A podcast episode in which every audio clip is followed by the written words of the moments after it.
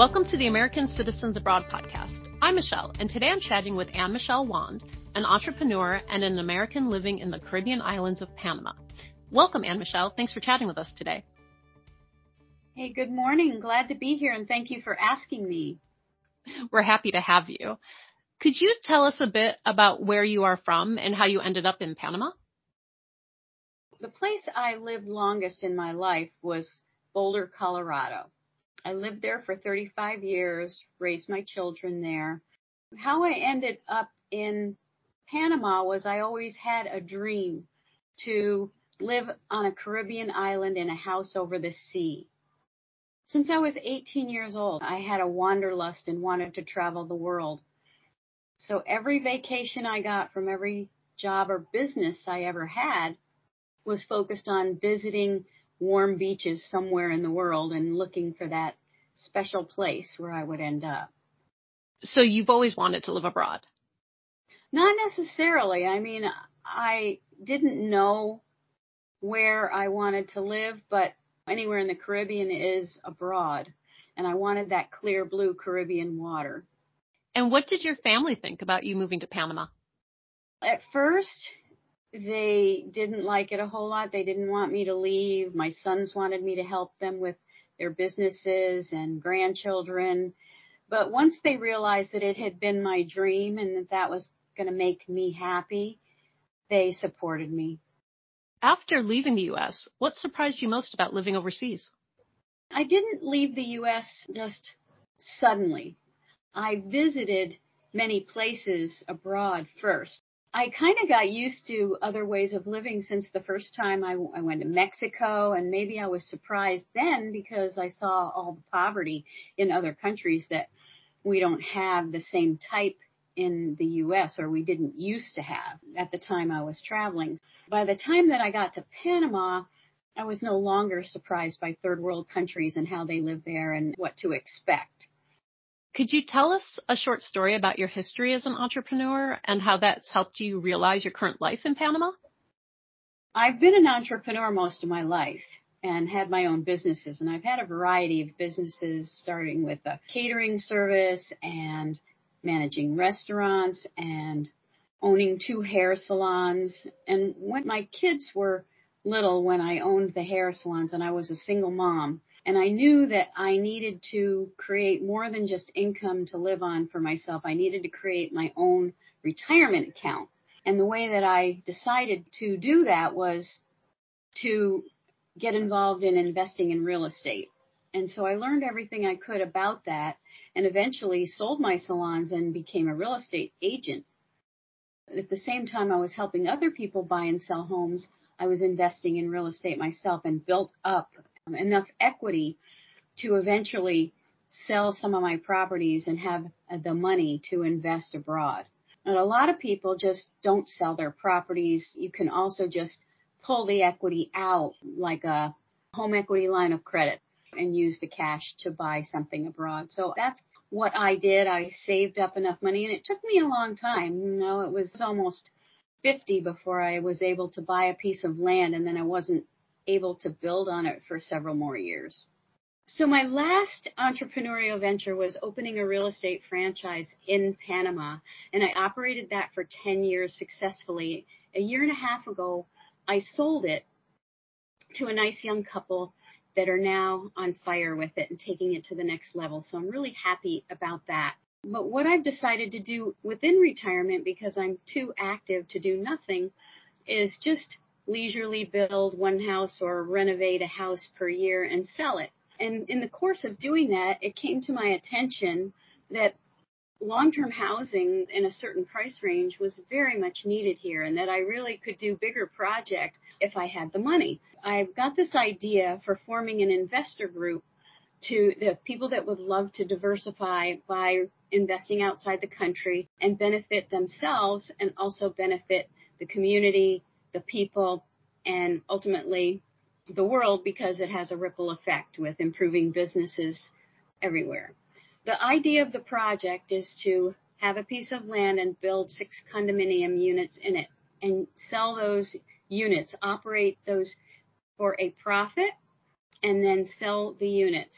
And by selling the units, we would also make another source of profit with interest. So the first profit would be made by building and selling each condominium unit, and the second profit would be made by financing to the buyers that are business owners here in Bocas or digital nomads that want to move here. I've had a lot of interest in this.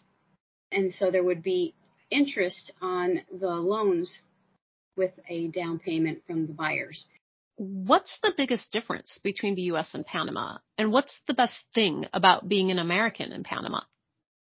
One of the reasons that I chose Panama over other countries to move in, and we traveled to many countries before deciding to come here. I thought I would want to live in Hawaii, and that was part of the United States, but I ended up not liking it. It was way too expensive. I also went to Belize, and again, it was beautiful, but too expensive for what we were looking for.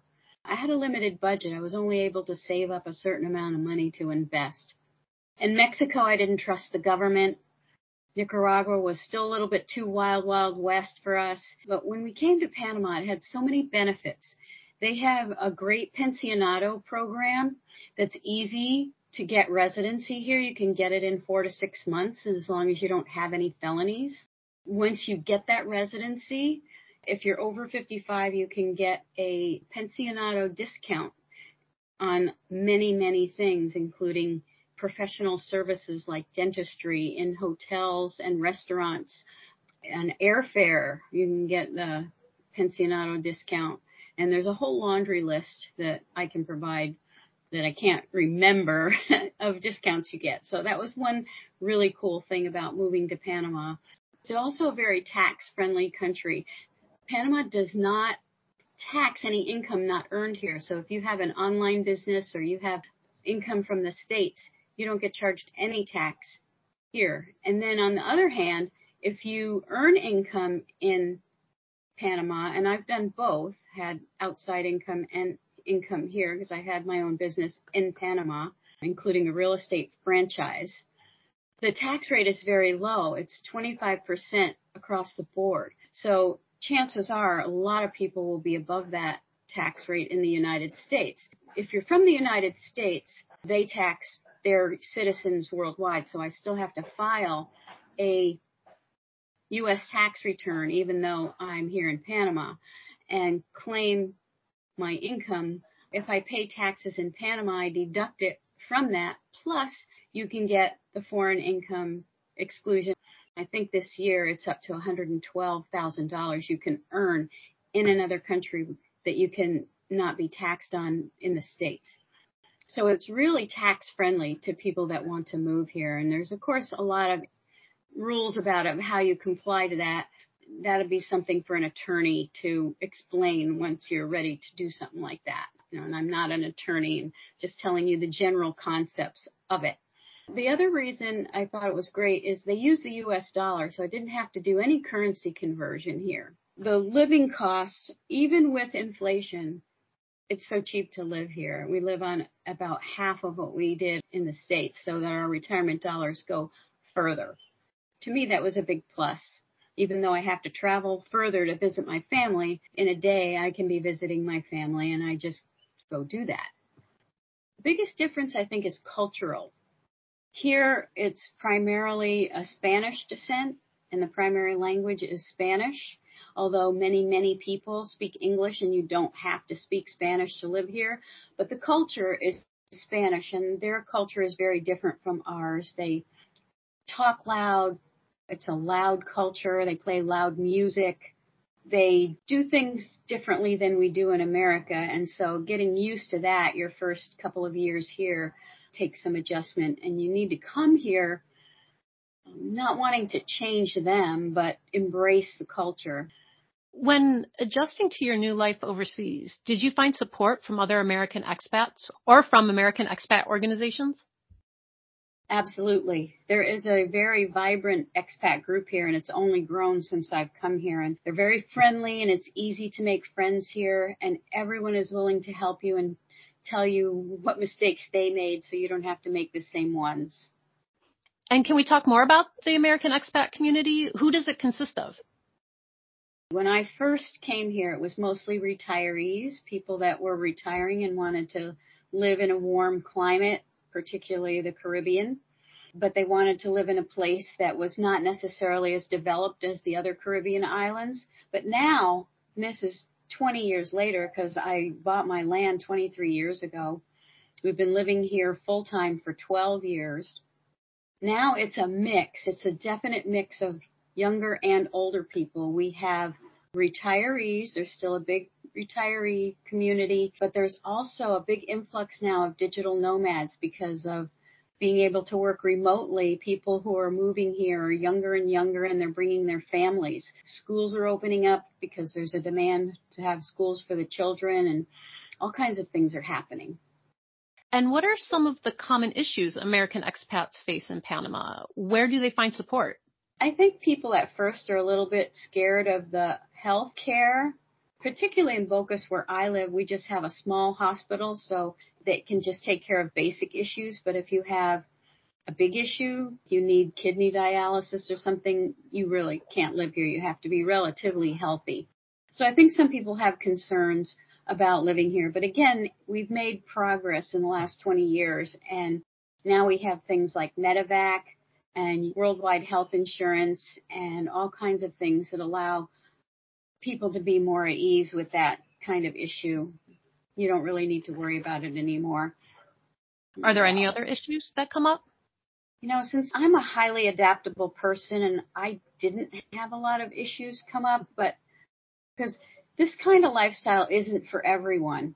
You really have to be wanting to embrace different cultures, even learn different languages, even though you don't have to, and be very open minded about other people and accepting. Otherwise, you're not going to have a good time here and you end up moving back to the States. Do you think you'll want to live in any other countries?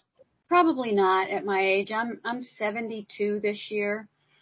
And most likely I'm not going to make another move unless it's back to the States because I'm too old to get in and out of a boat. I mean, our mm-hmm. house is on an island and we're completely surrounded by water. I'm about one mile from the nearest grocery store, but it's by boat. So your boat is your car.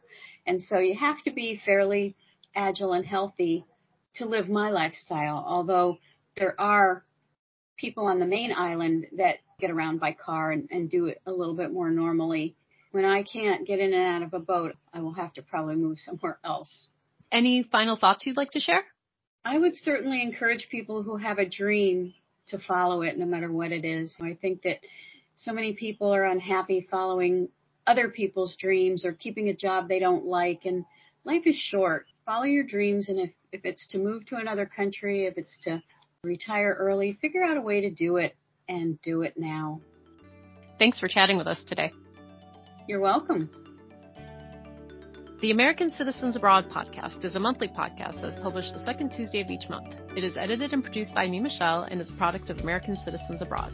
You can find us on Twitter at ACA underscore podcast, on Facebook at American Citizens Abroad Podcast, or you can email us at podcast at americansabroad.org. Remember, give us a good rating on Apple Podcasts so other Americans living abroad can find us.